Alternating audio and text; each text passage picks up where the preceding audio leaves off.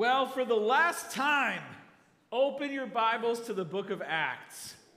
Because today is the last sermon in the series we started long, long ago. Open up to Acts chapter 28. Can you believe it?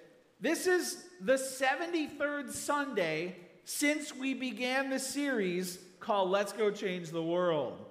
And I know there have been a few Sundays that have been off from this series, but the 73rd Sunday, we started this series on, in September of 2022. And here we are. All of these sermons are, of course, available online. So if you want to go back through the series, sometimes people are taking a road trip, and on our app, you can find audio versions of all the sermon series we've ever done in the past and it's a great way to just binge through a whole book of the Bible. But we're going to save the summary and the takeaways of this book for next week when we transition to a new series. But today we have one last chapter to cover. Paul, we left him last week, is marooned on the island of Malta. God promised to get him to Rome where he would share the gospel before the Caesar himself. So here's a picture of all Paul's woes on his way to Rome. He said, uh, You're going to get to Rome. And then here's what happened there was a mob attack in the temple. He was almost tortured by Romans. Sanhedrin trial ended in chaos. 40 assassins planned to kill him. There was a stealth night military transfer, then a hearing before Governor Felix, private meetings with Felix and Drusilla. She was a Herod. Case delayed and left for Festus. Two years. Then the rulers planned to ambush and kill him again. Festus offered him a crooked retrial. Then Paul appealed to Caesar. Then there was the hearing before King Agrippa II. They were lost at sea. Last week there was a shipwreck. Then the Roman soldiers wanted to kill him before the shipwreck. Finally, they are marooned in Malta. Now, today, Paul is going to receive a fatal snake bite, but in the end, he is going to finally arrive safely at Rome. Woohoo! Where Nero is waiting for him. Hey, I don't know where you're going in life. God's going to get you there. And the one word for the sermon today is unstoppable. At the end of the whole book of Acts, I want you to remember, if you forget everything else, God is unstoppable. Wherever He's leading you, whatever your life holds, whatever He's promised to you, unstoppable. Let's pray. Father, we pray that as we enter the book of Acts one last time, that you would just fill our hearts with joy and confidence in you because you are unstoppable. So many things and people and problems tried to stop the gospel, tried to stop your church, your messengers, your plan, your promises. They all failed. And here we'll see today that nothing can stop the Lord our God. Fill us with tremendous faith as we see how faithful you are. We pray this in Jesus' name. Amen. All right, Acts 28, here we are. After we were brought safely through, we then learned that the island was called Malta. Now, that first verse, we're going to we're going to stay there a second, okay? After we were brought safely through. That's a miracle. They should have been dead at sea. So write this down number 1. God works miracles on Shipwreck Island. God works miracles on Shipwreck Island after we were brought safely through.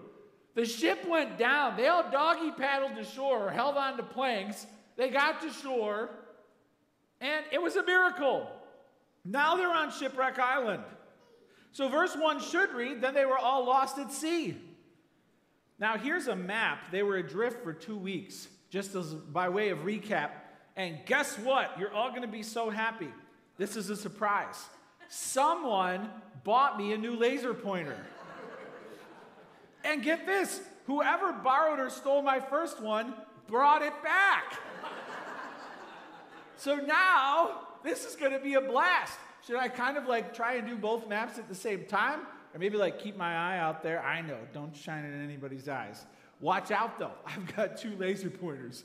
Here we are. They started down in Jerusalem after Paul's trial, and then they went up here over to Myra, and then down here, Fair Havens. They just tried to get here, and they blown off. See, This right here is where, that's a graveyard for ships. That's where they were afraid. Remember, this whole sea is as big as the United States of America. So, two weeks they drifted. Finally, they made their way here to Malta. And then we're going to follow his trip all the way up to Rome today.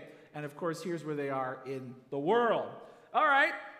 So, they were adrift for two weeks. The, the, it was about the distance from Chicago to Washington, D.C., that they drifted. There was no hope of being saved, they had lost all hope. And uh, it's been a rough few months for these castaways. And we learned last week, the sermon last week was called Surviving the Storm. I, if you missed it, you got to catch it. Because maybe in your life, what you want, what you thought your life would be like, here's a picture. You thought it would be all rainbows. You thought that your life is supposed to be like this, okay? You're a Christian maybe, and you think God, God's going to take care of you. And so here comes my future. And uh, yikes. And that's not the way it goes down. Go on to the next picture. Um, what actually happens is that the shipwreck. That's your future. Maybe that's how you feel do you, do you feel far, far away from the life God was supposed to give you? Do you feel lost, trapped? On the outside, geographically, are you not where you thought you would be? Career wise, with your family, with your marriage, or internally, do you feel you are far away from what you thought you would be? Do you feel like a failure? Do you feel like others have failed you? This is the feeling of shipwreck. Here's, here's another picture of this ship, and you maybe feel like a castaway. like, there's my life. And that's me on the shore, drying off. Hey, I got good news for you God works miracles on Shipwreck Island. Your life will be steered into very harsh, dangerous, deadly places, and the ship might go down. God will bring you safely to shore. And there will be miracles on Shipwreck Island. You remember Gilligan's Island, right? Gilligan's Island, you ever watched that growing up? Who wants to be there? That might be how you feel. You drifted off course long, long, long ago. Why do trials like this happen? Well, let's write down a few reflections here. God works miracles on Shipwreck Island because Trials prove his presence and his power. God is going to prove that he is with these castaways. He already proved it on the ship, and angels showed up. Remember? Hey, you're all going to live. The angel said that and then left.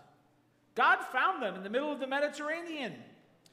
God will prove his presence and his power on your shipwreck island. When the storm doesn't stop for two weeks or two months or two years or 20 years. God will prove his presence and his power in your trial. Write this down. And trials test your reliance on his word. Trials test your reliance on his word. Remember last week, Paul said, You can't leave the ship. You leave the ship, you die. They had to believe his word to survive. It was life or death. And and overall, your trust in God's word is life or death and eternal life or eternal death. That just isn't demonstrated on a moment to moment basis. But it is life or death to obey the word of God. So when you're in a trial, your obedience to the word of God over time shows if you're passing the test or failing the test. When life gets hard, you're more pushed and pressured than ever to either fall before your, your Lord and cling to Him or drift away. The trial pushes you one way or the other. So, trials test your reliance on His Word. Anyone can be nice on a good day, it's the bad days that test you. Am I right? Here's some pictures of people having a very bad day. Check it out. Their terrible day. His paint exploded at Home Depot. That guy got the worst haircut of his life. Uh, sinkhole swallowed the car in the upper right, and in the lower right, that guy got porcupined in the face. Hey, that's the day that the real you comes out, okay? Anybody can be nice when everything's going well. It's when your life gets hard that you're squeezed and then the inside comes out. And we're tempted when it's a bad day to, well, that's, that's not me. I was just having a bad day. Nope, that's the real you in there. I don't know who said this, but somebody said you don't meet a person until you tell them no. Then and there, you meet the real person. When you don't get your way, that is you. So, trials test your reliance on God's word. And then write this down trials grow your faith in His plan. When your plan goes through the paper shredder, then you have to believe His plan is better. Better? How is this better? And you might, in your soul, be in an uproar at the thought that this could be better than what you had originally planned. Better? How can this be better? This is terrible, Shipwreck Island. Would have been much better if the ship just made it to Rome. Better? I heard an interview with the CEO recently of a cybersecurity company. And it was pretty interesting because the person interviewing him said, How come these things keep happening? And the CEO said, Because the hackers keep attacking. Duh. And the guy said, Well, can't you just like stop it all? And he's like, No, we can never stop it all. We will never make that promise to our customers because the enemies are always changing how they attack. And he said something very fascinating. He said, Listen, we have to get it right every time. They only have to get it right one time, and they walk away with $5 million.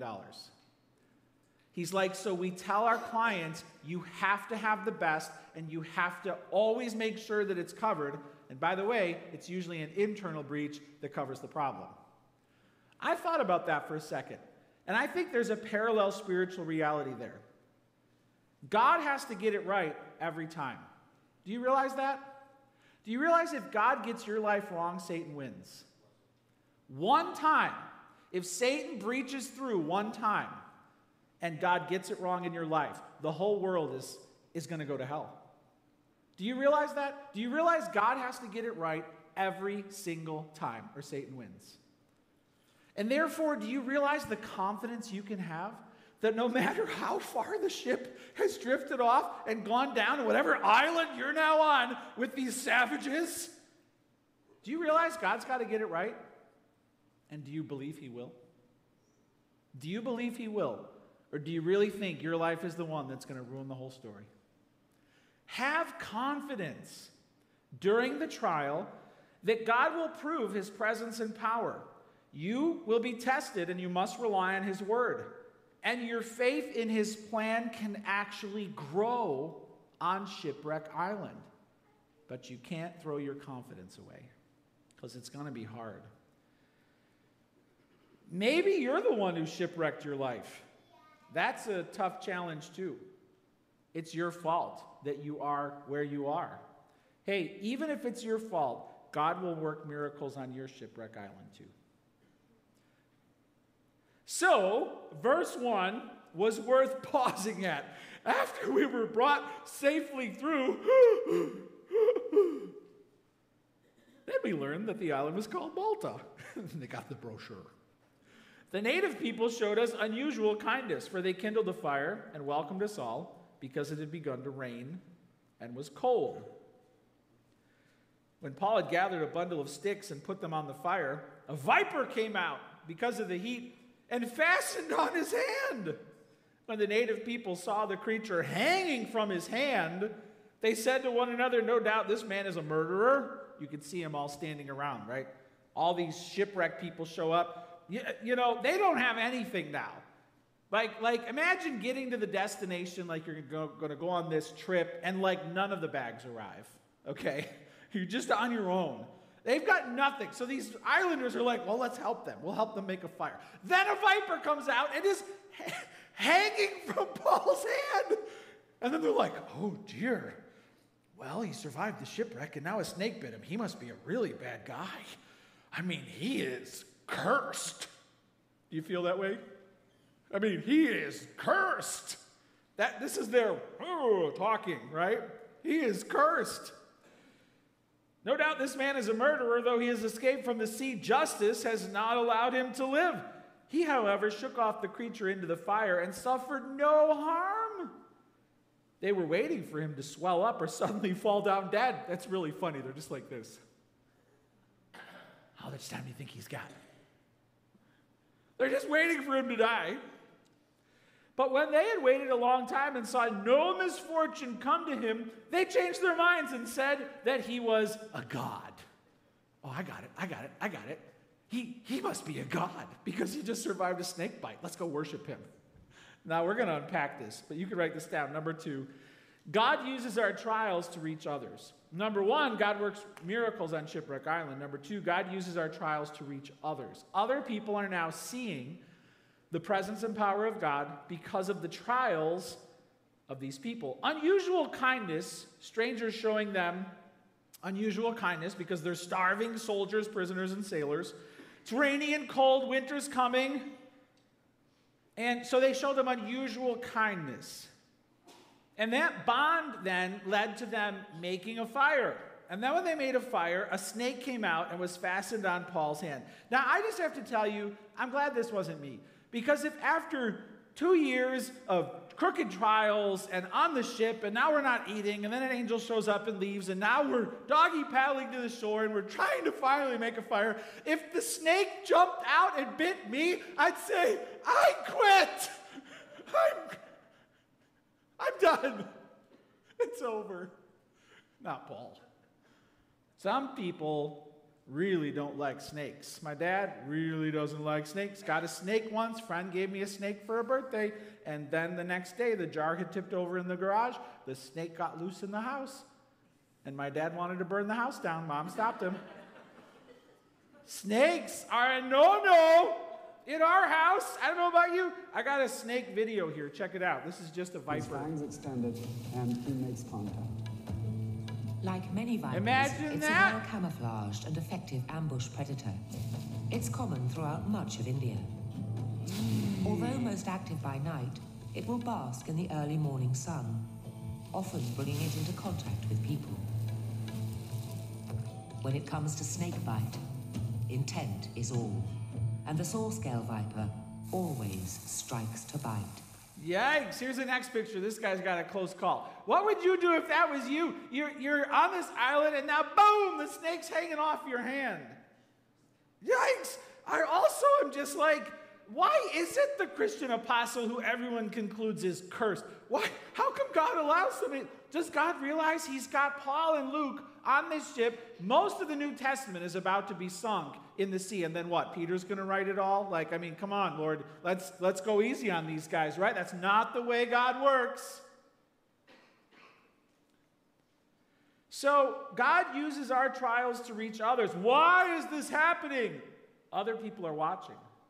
If you're in a trial right now and you're going through it, you have to realize that one of the reasons God is allowing this is so that other people can see his work in your life. That's why it's a big mistake. Sometimes when Christians are going through trouble, they get real quiet. Well, I don't want to tell anybody. No, I don't want to. Uh, you're, you're missing out on one of the main reasons why God's leading you through this. So you can show other people that God is with you and how he's working. That's why. One of the reasons why. So write this down. We suffer so others are amazed by his power. We suffer so others are amazed by his power. So other people can say, look what God did in that guy's life. Now, here, they're literally watching Paul to wait for him to drop dead.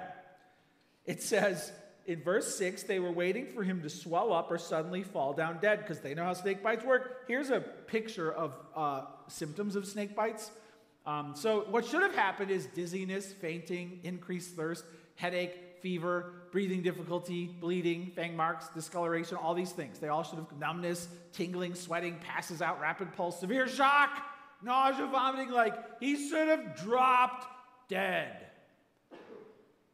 We're not used to uh, running into poisonous, venomous snakes. We're kind of more worried about spiders, kind of around here. But venomous snakes in the primitive parts of the world are one of people's greatest fears. Do you know the cost of treating a poisonous snake bite today could range between twenty and one hundred and forty thousand dollars? You got good insurance? If you get bit by a poisonous snake, the cost could be between twenty and one hundred forty thousand dollars for the antivenom. The dollar value of this miracle alone was astronomical. In the rainforest of Venezuela, we know missionaries down there, and they of course don't have the antivenom. So if someone gets bit by a snake, a poisonous snake, and trust me, the, you will die very quickly if the right, wrong snake bites you.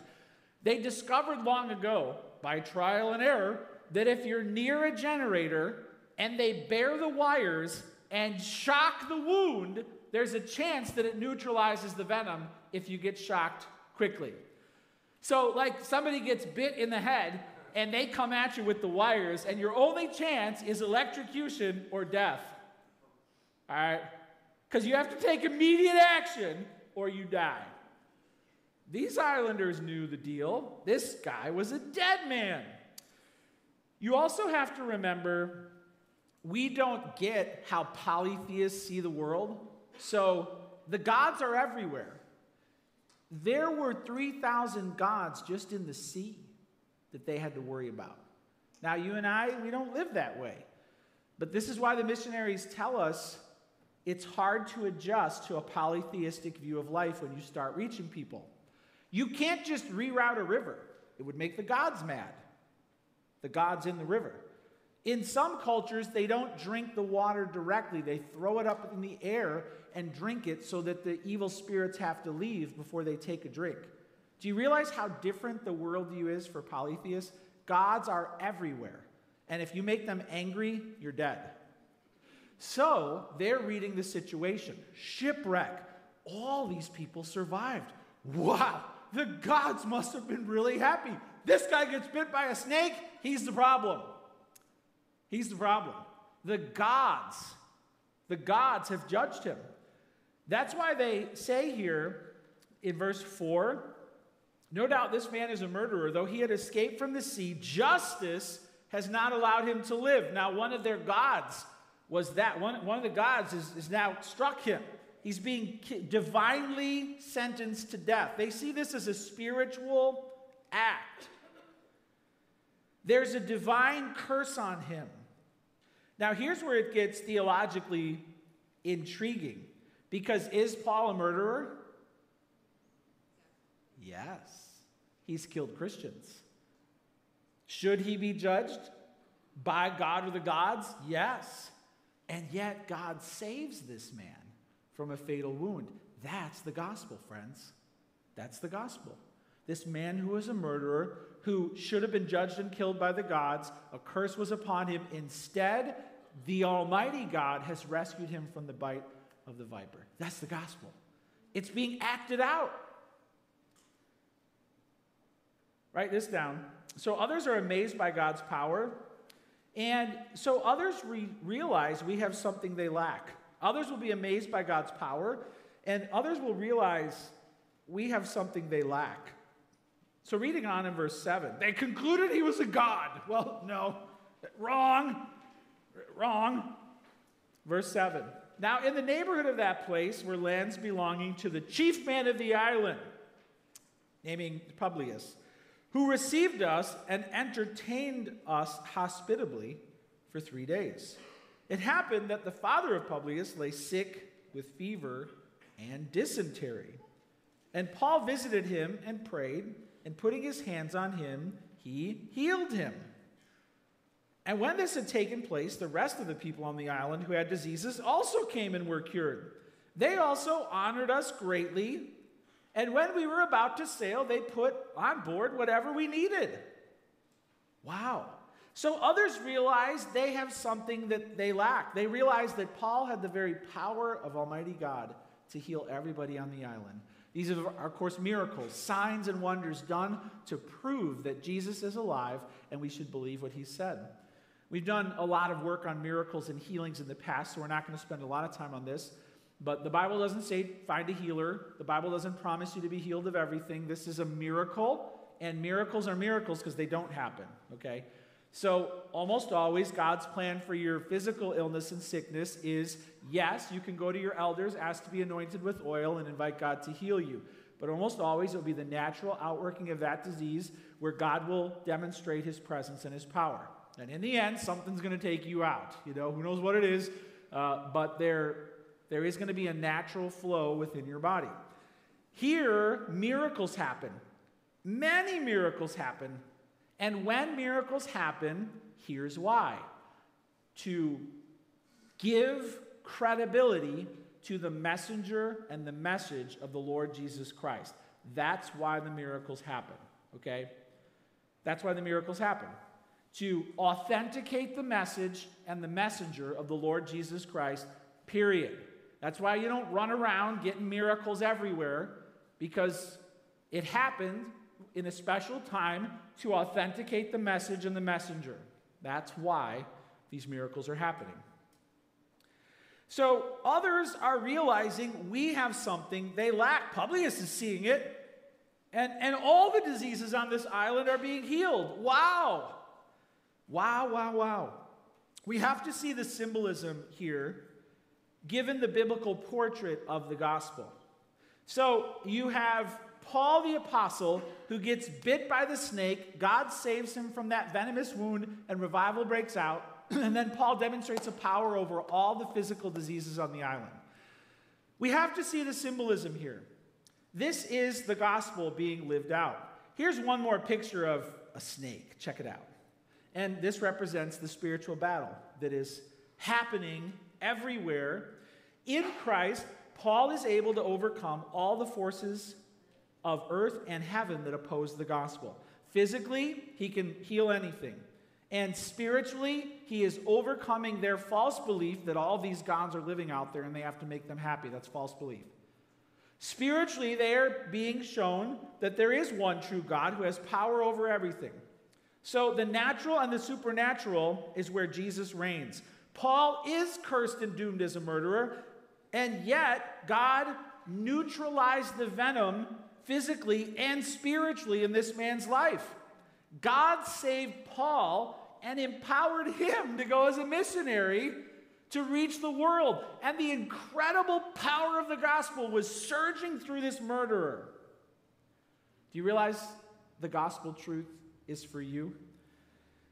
Do you realize, are you amazed by God's power? And do you realize that people who are saved has something you lack? You need the mercy of God to come upon your life. You need the forgiveness of God to neutralize that venom of sin. You need God to set you free so that He can dwell in you and use you. And if He will save and use Paul, it doesn't matter what you've done. He will save you and He will use you. That's the gospel. Wow. So, number one, God works miracles on Shipwreck Island. Trials prove His presence and power. They'll test your reliance on His word, they'll grow your faith in His plan. Number two, God uses our trials to reach others. We suffer so that others can be amazed by His power, so that others realize we have something they lack. And number three, you can write this down regardless of the trials, God is unstoppable. Regardless of the trials, God is unstoppable. So, looking at verse 11, it says, After three months, we set sail in a ship that had wintered in the island, a ship of Alexandria with the twin gods as a figurehead. Ha! Nice of the sea gods to finally show up for him. These are the twin sons of Zeus that are now leading the way. Better late than never. It's ironic. I think even this, for the polytheists, would be another sign that the one true God is providing for them. Wow, this ship is here to take us to Rome. Oh, I think it would give them wonder in the one true God. God got them there safely as he promised. So, reading on, it says this Putting in at Syracuse, we stayed there for three days. And from there, we made a circuit and arrived at Rhegium. And after one day, a south wind sprang up. And on the second day, we came to Puteoli. There we found brothers and were invited to stay with them for seven days. And here it is, here it is, here it is. And so we came to Rome. Here's the list of trials again, just to remind us one last time. Ah! I'm glad God doesn't give me a list of all the different things I'm going to go through in the future, I don't think I'd get out of bed in the morning. But God promised, like three years ago, you're going to go to Rome and appear before Caesar. Then all this happened. And finally, faithfully, here's the next picture Paul arrives in Rome. Check it out. What was it like to get there? This is, this is the seat of power in, in the mighty Roman Empire. Can you hear it? Can you see it? Can you feel it? Can you, the ship coming in and then they're walking up land and then they finally, off in the distance, they see it. They get closer and closer and closer. And then they're in Rome. And Paul's going to appear before Caesar. Wow.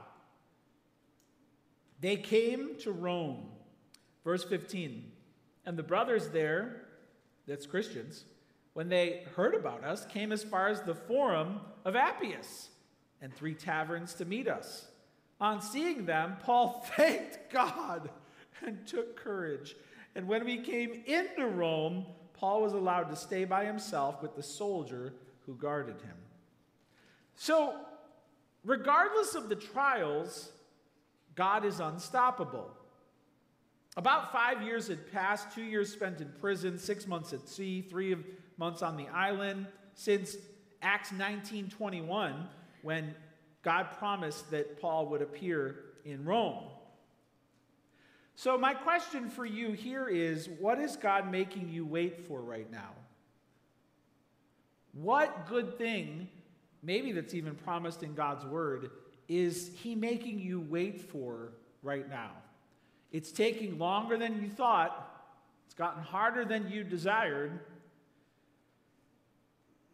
Are you waiting for something? Many times people wait for a job, they wait for a spouse, they wait for direction, they wait for a relationship to be restored. We learn here that during the wait, God is in total control. When God promises something, He's unstoppable. Even when all hope was lost, God sent an angel and got them where they were going. Do you have hope, as Paul said last week on the sinking ship? Do you have hope that it will be to you exactly as you have been told? I can't see it. I don't know how long it's going to take, but I have faith that it will be exactly as I have been told. My God will come through. I know you want to be at the verse where it says, Paul thanked God and took courage. It finally happened. There's a lot of things in my life I'm waiting for right now. Some of them I've been waiting for years for God to show up, to do something. He thanked God, he took courage. You'll get there, we'll get there, but what a sweet moment of resolution in Paul's heart, and what faith he had all along the way. I love that after the trial, God is clearly the hero. The trial is going to strip you of all self righteousness and self reliance. That's all going to be gone. It will all be gone. And if you still think you can't, psychologists will often break they will break down a person into two fundamental categories. If someone comes in, psychologists, they're kind of trained. There's, there's a huge thre- threshold. If people come in to get counseling therapy and they still think they can get through this, it's a game changer. But when they cross over into I can't, now you've got big problems. I, I, I can't. Now you've got big problems. And listen, the trials will drive you past that threshold where you say, I, I can't. I, I can't. That is where you realize God can. Right there. But if you still think you got this, it might get harder and harder. After the trial, God is the hero. Once in the kitchen, Lauren asked me to open a pickle jar when our kids were younger. And so I Sometimes I exaggerated things, you know, when the kids were around like an audience, and I, boom, I open the pickle jar, and then I'd say, I am a superhero. My daughter Ellie, she always would have a zinger. She said, Dad, if you were a superhero, you'd be wearing a cape, not a Portillo's t shirt. That's what I was wearing. She's right. I am not a superhero. At the end of the trial you go through, God's the hero. God's the hero, not you. God is the hero here. So, reading on, it says in verse 17 Paul's not out of trouble yet, he's still a prisoner. After three days, he called together the local leaders of the Jews. When they had gathered, he said to them, Brothers, though I had done nothing against our people or the customs of our fathers, yet I was delivered as a prisoner from Jerusalem into the hands of the Romans. When they had examined me, they wished to set me at liberty because there was no reason for the death penalty in my case. But because the Jews objected, I was compelled to appeal to Caesar, though I had no charge to bring against my nation. For this reason, therefore, I've asked to see you and speak with you, since it is because of the hope of Israel that I am wearing this chain. And they said to him, We have received no letters from Judea about you. None of the brothers coming here has reported or spoken any evil about you.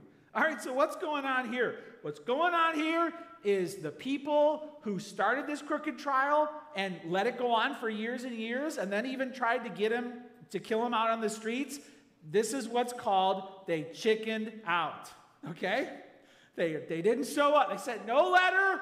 None of them showed up to press the case because everyone all along said, You don't have a case. And by the way, you're trying to kill him. You're going to get. If they show up, they know they're in big trouble. So Paul's going to languish here for two years because uh, they chickened out.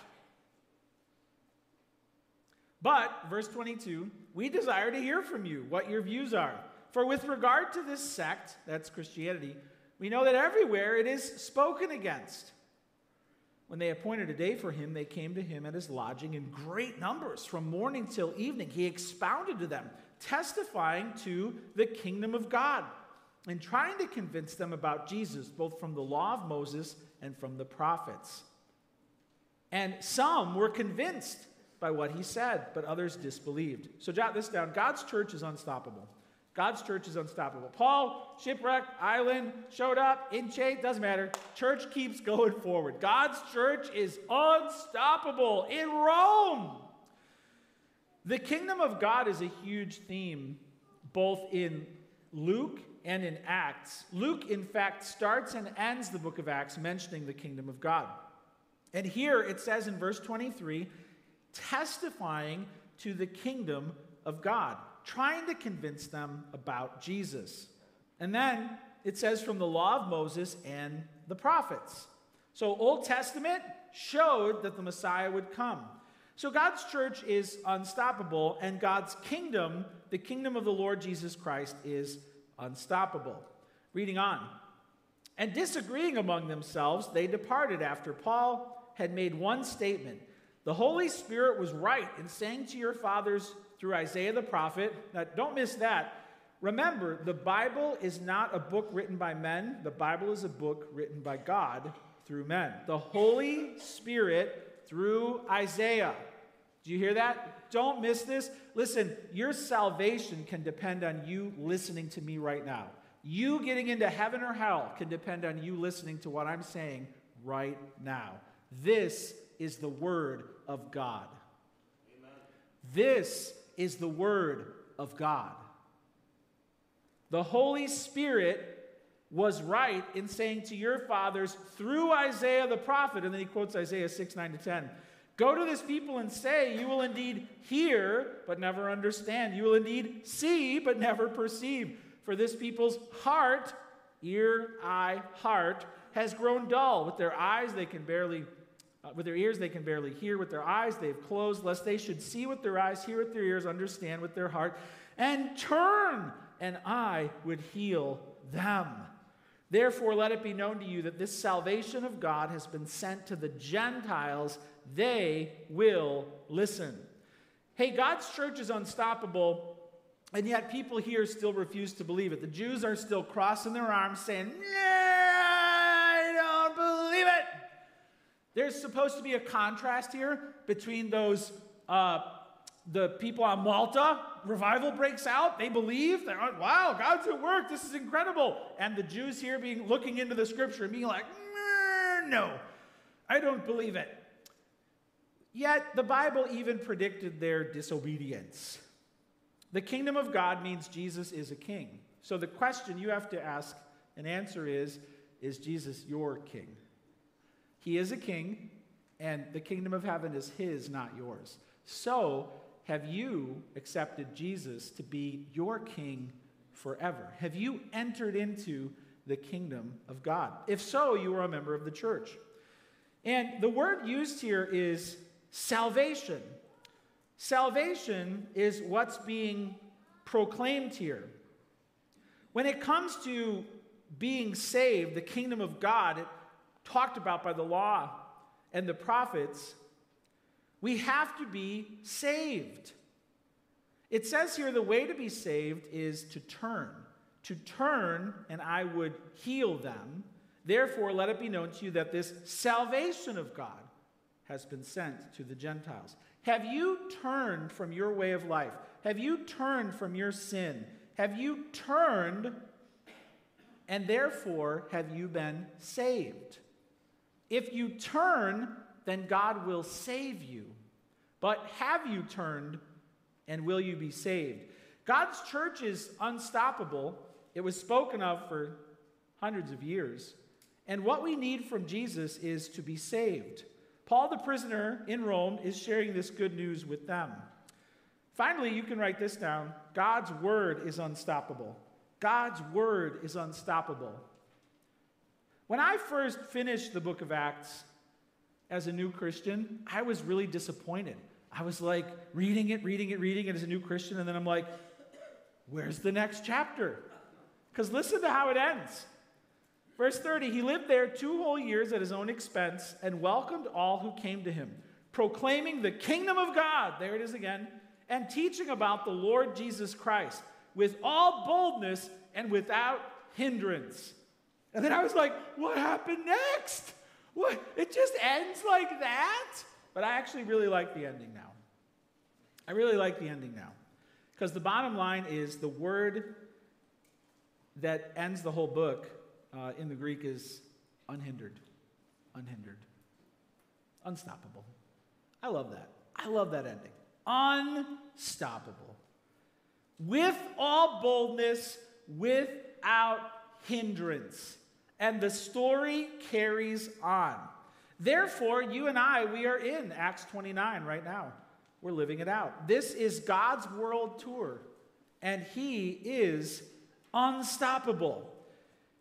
Here's one last picture of Rome, and I want to say this verse together as we bring this study to a close.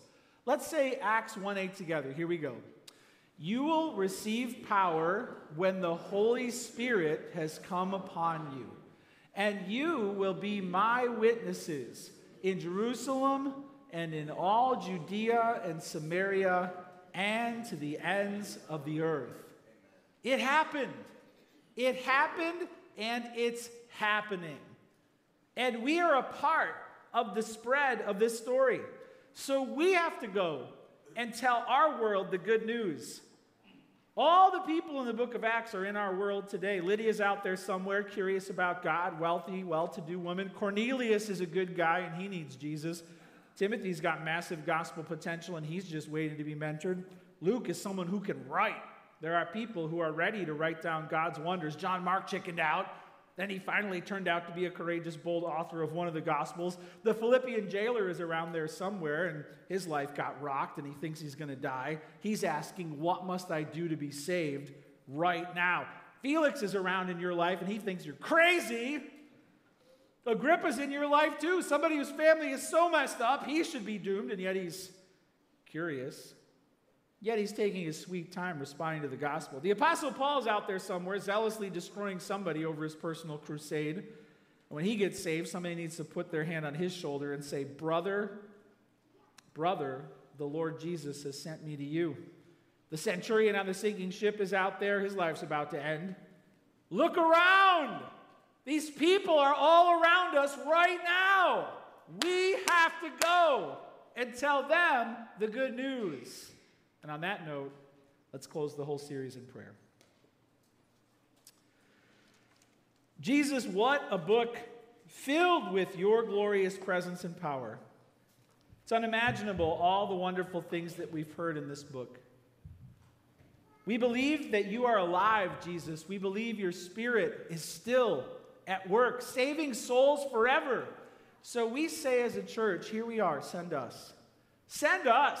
If your word is unstoppable, if your church is unstoppable, use us, send us. Oh Lord, help us to reach out with the life changing message of the gospel. I pray, Lord, that you would save souls forever through the spread of your word in our community. I pray, Lord, that you would show up doing miracles and wonders and powers and signs in ways that people understand. I ask, O Lord, that Jesus would be lifted high in our Jerusalem, Judea, and Samaria and to the ends of the earth. Lord, I pray that you would be highly exalted. Yes, be highly exalted. Bring to remembrance all the wonderful things we read about in this book.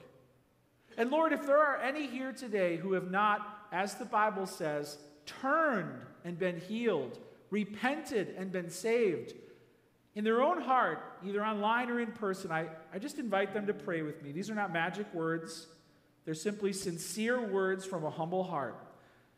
But Lord, I pray that you would lead them right now to pray, Jesus, save me. You can say that in your own heart right now Jesus, save me. I turn from my sin. I believe you are the risen Lord. And I ask that you would save me from sin and death and hell and Satan.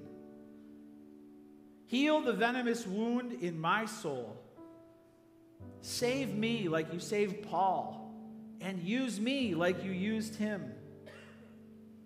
Lord, if anyone is praying repenting and asking to be saved. Fill their soul with joy.